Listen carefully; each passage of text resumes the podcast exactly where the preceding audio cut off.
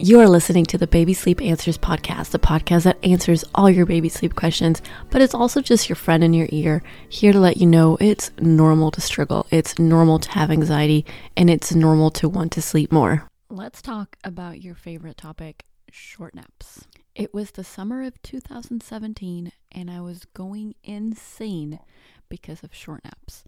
We were in California visiting my in-laws, and my kiddo would only sleep thirty-one minutes. We could time things by him. He would wake up exactly at thirty-one minutes, and I was going insane. I had Googled every variation of what you could possibly Google of how to make naps longer, how much does six-month-old be sleeping, how to get a six-month-old to nap longer. I was I was just literally losing it. My every thought was around short naps, and it was just an obsession, a compulsion. This was around the time I was also getting, finishing my certification, and so I still had technically had access to my coach of sleep consultant consulting. She she wasn't all that much there, to be honest, and so I would email her, and every couple of days she would answer and say, well, try this or try that, but then eventually she was like, well, you know what, actually, after a few months, she said, actually, some kids just can't consolidate naps until closer to eight months. And I was like, well, thank you for telling me that, because I have turned into a monster these past two months trying to make it happen. Definitely did not enjoy that trip to California. I was just so overcome with getting a longer nap. And I just wish I could go back in time. You know, now it's almost, what is that, six, seven years ago? Six. Um, I wish I could just tell her, hey, don't worry about it. Do not worry about it. Short naps are okay. If your baby is happy after a short nap, if they're sleeping longer nights, you're okay. So I want to start first off to tell you who is okay with short naps, who is not okay with short naps, and how do we know that? The way to know if a kid needs a longer nap than they're getting at any age is to help them make that nap longer, any nap. You know, if they're two months old and they're only taking thirty minute naps, you help them make those naps longer, and then you see what happens at night. You do that for three or four days. So make sure every nap gets extended, and then see what happens at nighttime. If you do that for all the naps and they have longer naps and they sleep really well at night, well then you got it. You need to make sure you figure out how to make those naps longer. And once you do the things I'm going to tell you in this podcast, that's just going to happen by itself. However, if you do that to a baby or kiddo or toddler, whatever, you extend their naps, and they have a rough night, or they wake up a ton at night, or they wake up really early, or they fight bedtime, you know, you don't have the perfect night, and, you know, everything else excluded, you know, there's a million things that's going to sleep. But if you lengthen their naps and their night gets worse, or their night is not good for their age, that is a good sign that they don't need longer naps. They just need shorter naps. So why does this happen? Why do some kids get, you know, a two hour nap and then another two hour nap and then an hour nap and then they sleep all night? Well, just because, I mean, we can blame it on Eve, I guess. She took that apple and now nothing is fair, but that's just oversimplifying it. The thing is, everyone has their own sleep needs, and some babies just have about fourteen hours of sleep that they need in twenty-four hours, while others have about seventeen hours. Right? In the same age group. And so some kids are going to need those five hours of sleep during the day, and some kids are just going to need one or two. I have been uh, not super blessed with the sleep needs categories, and so all three of my kids have been super low sleep needs. My third, my baby girl, is probably the lowest sleep need. Now, she dropped her nap right before turning two, and even without a nap, she can only give me about ten and a half hours of sleep. And that is not a lot of sleep, but she's happy all day. And if we decide to let her nap longer than nothing, um, she has a pretty bad night. She has a split night. She's up at night. And so we just have learned to deal with a baby who is just super low, low sleep needs. Now, let's say you lengthen baby's nap and their night was magically better. They were happier and, you know, things aligned. That does mean you probably need to work on a longer nap.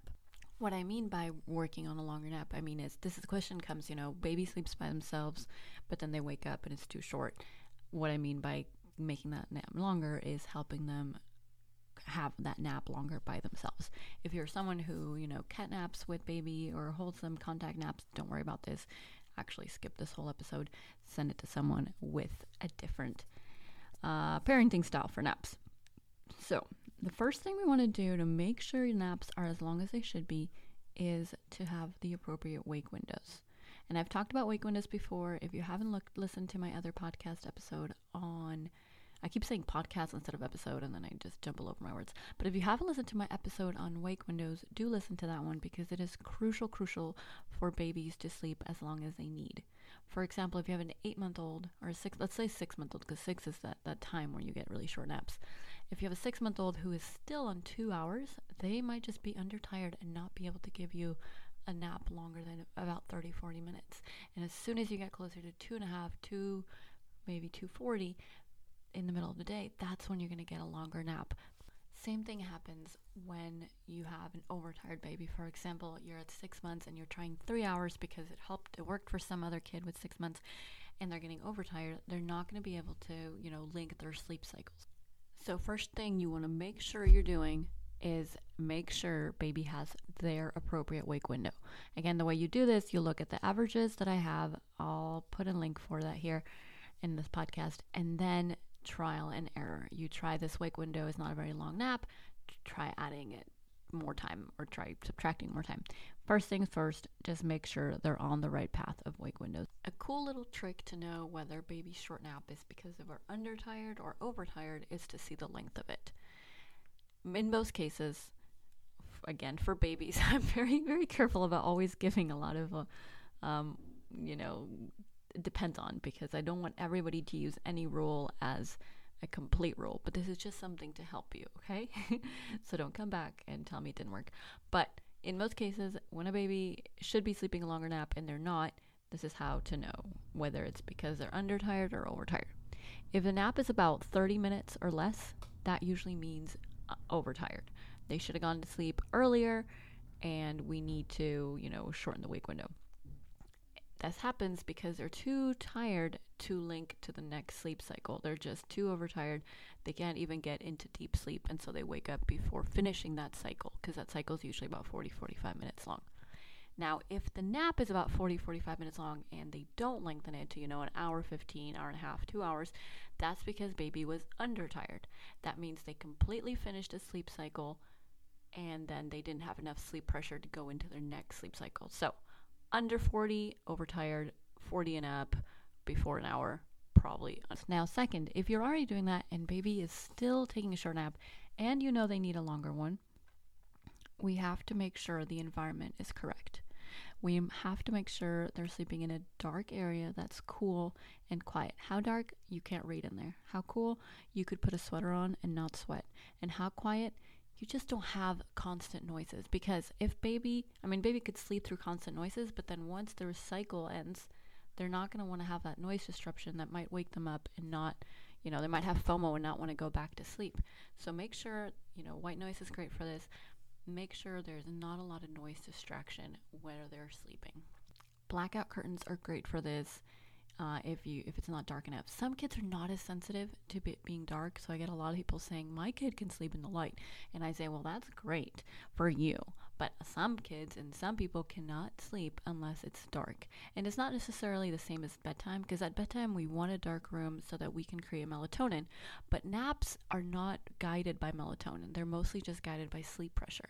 So the darkness, all it does really is make sure baby is not distracted, not looking around too much, and they're not, you know, they don't feel like they're missing out and they can go to sleep and then stay asleep after a sleep cycle. There is something called crib hour. I've never been a fan of it, but it does work.